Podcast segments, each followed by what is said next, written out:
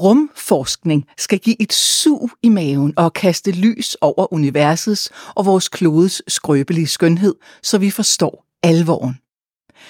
For vil vi redde jorden, må vi starte med kærlighed, det mener astronom Claus Pontoppidan.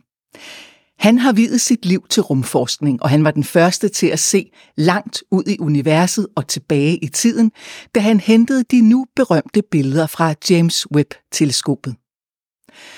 Du lytter til en artikel fra Natur og Miljø fra marts 2024. Artiklen er skrevet af Anne Anton Andersen, og sådan læst op af mig. Jeg hedder Charlotte Tornhøj Dalstrøm, og jeg er chefredaktør på magasinet. Artiklen den har vi valgt at kalde Rumforskning åbner for et af livets helt store spørgsmål. Hvad lever vi for? Og den kommer her. Det var en sen aften. Familien var gået til ro. Selv var han langt fra rolig, da han tog trappen ned i kælderen, satte sig bag skrivebordet i det lille arbejdsværelse, åbnede computeren og hentede filerne en for en. Som astronom på Space Telescope Science Institute i Baltimore havde Claus Pontoppidan de seneste 13 år arbejdet med at forbedre udsendelsen af James Webb-teleskopet, der nu skulle stå sin prøve. Denne aften var data endelig klar. Af sikkerhedsmæssige grunde var han den eneste, der havde adgang til at downloade filerne. Når man bygger så stort og kompliceret et instrument, er det meget svært at forudse, hvad man ser. Så jeg var nervøs. Vi vidste jo ikke, om det ville lykkes. Men jeg vidste, at det her det var en historisk begivenhed. Der var ingen, der havde taget sådan nogle billeder før, forklarer Claus Pontoppidan, og da billeder af stjernestorme og galakser dukkede op på skærmen, blev nervøsiteten opløst af lettelse. Det stod hurtigt klart, hvor meget der var at gå på opdagelse i. Der var data til mange års arbejde. Forskningsspørgsmålene stod i kø i mig, fortæller han. Men samtidig så blev jeg ramt af en underlig ensomhed, fordi jeg ikke havde nogen at dele øjeblikket med, siger han. Claus Pontoppidan havde lige været vidne til, hvad man kan kalde verdens længste tidsrejse. Og siden er billederne fra James Webb-teleskopet gået verden rundt og er blevet set over 100 milliarder gange. Når billederne er historiske, så er det fordi, at de kan opfange bølger af lys, galakser og stjernestorme, der har rejst gennem universet i milliarder af år.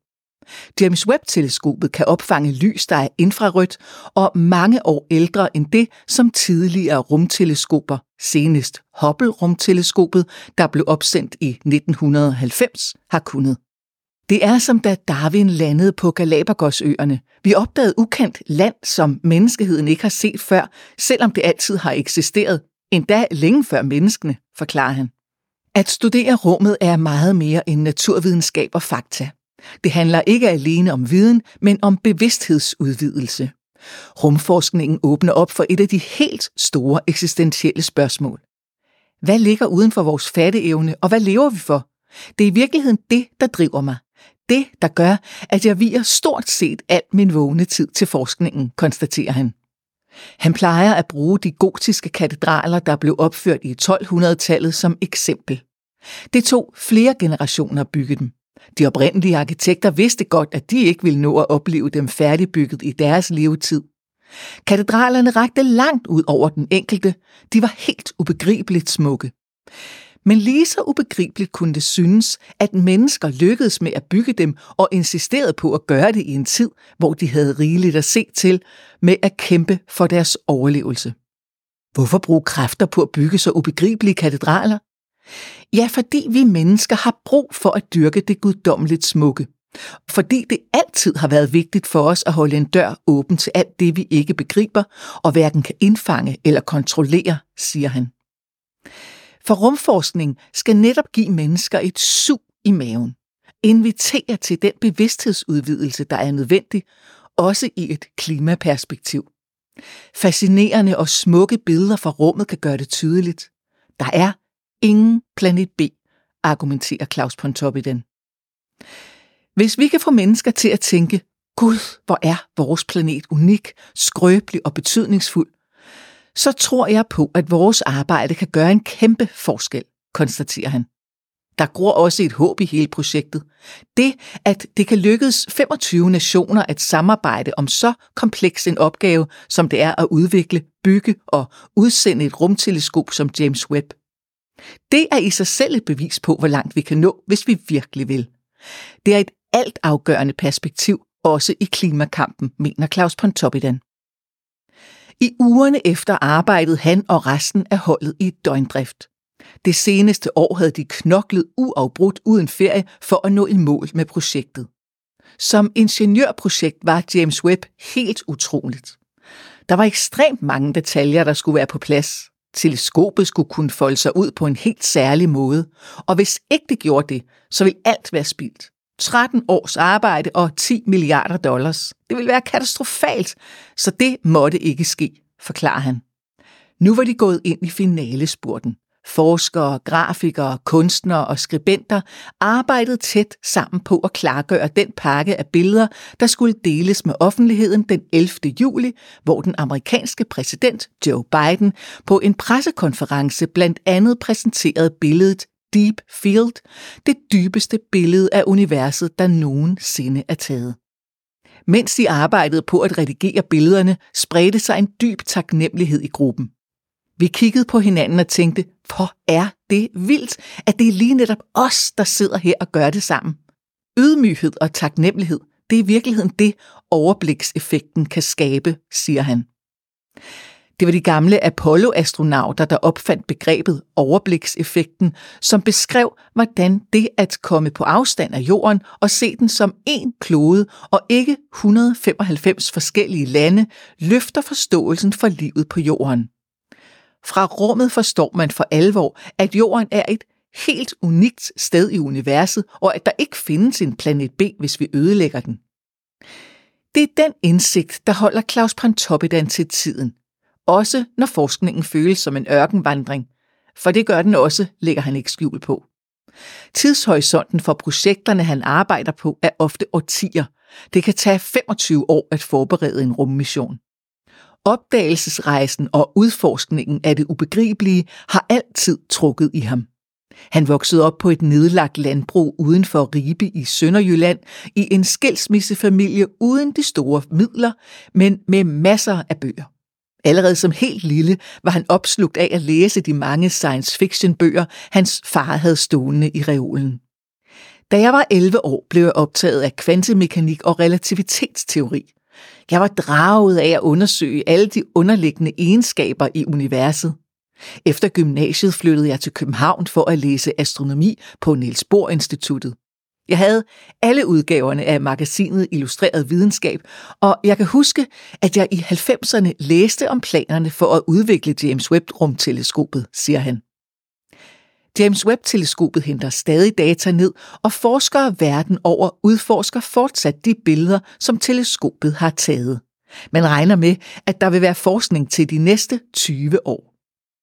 Det er sjældent, at de helt store opdagelser bliver gjort på det første år. Håbet er, at billeder fra teleskopet kan hjælpe os med det helt store spørgsmål. Er der andre steder end jorden, vi kan finde liv? Det vil være noget af det, vi måske kan få viden om, forklarer han. I kølvandet på offentliggørelsen af billederne fra James Webb blev Claus Pontoppidan indhentet af mørke tanker. En depression kalder han selv den tilstand, der ramte ham kort efter. Den blev udløst af krigen i Ukraine, den politiske handlingslammelse i klimaspørgsmålet og den benægtelse og undervurdering af klimaforandringernes betydning, han oplevede omkring sig. Hver gang han blev konfronteret med verdens forfald på sociale medier og i nyhederne, blev han grebet af en dyb afmagt. Som forsker kan jeg se, at vi kan gøre noget ved klimaforandringerne. Derfor rejser det en kæmpe frustration i mig, når jeg ser, at forandring og handling bliver stanset af misinformation. En af de største udfordringer i klimakampen er, at vi skal have overbevist flere mennesker om, at klimaforandringerne findes, og at det ikke bare er en ond regering, der vil tvinge mennesker til at opgive deres livsstil og indskrænke den personlige frihed, siger han. Der er mange, der ikke kan se forskel på sandt og falsk. Selvom depressionen måske var kroppens forsøg på at tvinge ham til at tage en pause, og selvom han måske burde have taget en pause, fortsatte Claus Pontoppidan arbejdet. Han kunne ikke lade være. Måske fordi han dybt i sit grundfjeld er overbevist om, at rumforskningen kan gøre en forskel. At de billeder fra universets dyb, som han er med til at hente ned og præsentere for verdens befolkning, kan være en øjenåbner. Det er hans største drivkraft. Da de dystre tanker var mørkest, besluttede Claus Pontoppidan at bruge mørket som drivkraft mod lyset. Han gik ud i den have, der omkransede huset i Maryland, hvor han indtil for kort tid siden boede med sin familie. Han vendte sig mod naturen og begyndte at fotografere insekterne. Jeg elsker naturen, og det hjalp mig helt konkret at studere Når vi zoomer ind på det nære, kan vi hente indsigt og kræfter til at vende tilbage til de store udfordringer. Det at vende mig mod naturen og glæde mig over den, gav mig en fredfyldt oplevelse af alt det, der eksisterer omkring os i det helt nære, som vi kan holde af og passe på. Insekterne er her nu. Det er ikke givet, at de altid er være her, men der er masser, vi kan gøre for at passe på dem. Der er håb, konstaterer han. Og måske er det netop her, vi skal starte, hvis vi vil have mennesker til at forstå, at de kan gøre en forskel i kampen for klimaet, og at kampen ikke er tabt. I enhver krise findes en sprække af lys. Og skal vi få lyset til at strømme ind, må vi lægge pres på politikerne, lytte til videnskaben. Og vende os mod det smukke og det skønne. Alt det vi elsker, og som giver livet værdi, argumenterer Claus Pontoppidan. Selv vender han sig ofte mod musikken, når han har brug for at mærke livet og kærligheden. Jeg tror, at det bedste modsvar til apatien, det er at elske livet. Hvis man giver sig selv mulighed for at nyde livet, mærke kærligheden, så bliver man i stand til at gøre en indsats. Jeg oplever, hvordan musikken og kærligheden til dem, jeg elsker, hjælper mig med at holde fast i meningen og fortsætte arbejdet på at skabe mere viden. Jeg tror, vi skal lade alt det, vi elsker, være vores motivation i klimakampen, siger han. Han er for kort tid siden flyttet tværs over kontinentet fra Maryland til Los Angeles på vestkysten med familien, da jeg fanger ham til et interview på en Zoom-forbindelse. De næste par år skal han arbejde på at udvikle og bygge et nyt teleskop, der måske er klar til at blive udsendt om 25-30 år. Sådan er det med rumprojekter. De har lange horisonter, og man arbejder i generationer, står konstant på skuldrene af viden og landvindinger, som andre forskere har skabt. Når man studerer rummet, bliver det så tydeligt, at alt ikke handler om os. Hvor små vi hver især er. Men samtidig, hvor vigtigt det er, at vi samarbejder om at passe på den jord, vi er blevet givet. Claus Pontoppidan giver ikke meget for forretningsmanden Elon Musks planer om at udvikle teknologi, der kan sende os ud på en anden planet, hvor vi kan fortsætte livet, når det bliver for uudholdeligt på jorden. Det er ren science fiction. Jeg ser ingen anden mulighed end at passe på den jord, vi har. Til gengæld er der stor sandsynlighed for, at livet på jorden bliver uudholdeligt, hvis vi ikke handler på den viden, vi har, og vi kan løbe tør for tid, understreger han. Tag nu Venus, jordens tvillingeplanet, som eksempel, siger han, og fortsætter. Jorden og Venus minder meget om hinanden. Men Venus er 500 grader varm på overfladen, og det skyldes en meget stor forskel nemlig den CO2, der findes på vores planet, som er bundet i kalksten nede i jorden.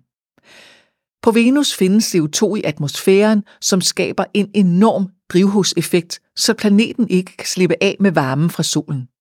Så vi kan bare spejle os i Venus, hvis vi vil vide, hvad der sker, hvis der kommer for meget CO2 op fra jorden og ud i atmosfæren, forklarer han. Selvom Venus er et ekstremt tilfælde, så er der ingen tvivl om, at vi i takt med klimaforandringerne ser stadig flere steder på jorden, hvor sommertemperaturerne er så høje, at det er blevet for varmt for mennesker at bo.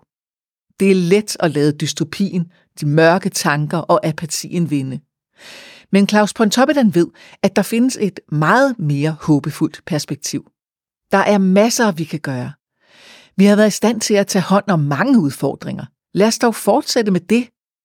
Ved at stå sammen og bruge hovedet, i stedet for at forfalde til at tro, at vores egne små problemer er vigtigere end det store fælles mål som menneskehed. Vi er en del af et langt større fællesskab end os selv. Det var de sidste ord i artiklen, og tusind tak, fordi du lyttede med. Du kan finde mange flere oplæste artikler eller podcasts i vores app Natur og Miljø, eller der, hvor du lytter til podcast normalt. Du skal bare søge på natur og miljø.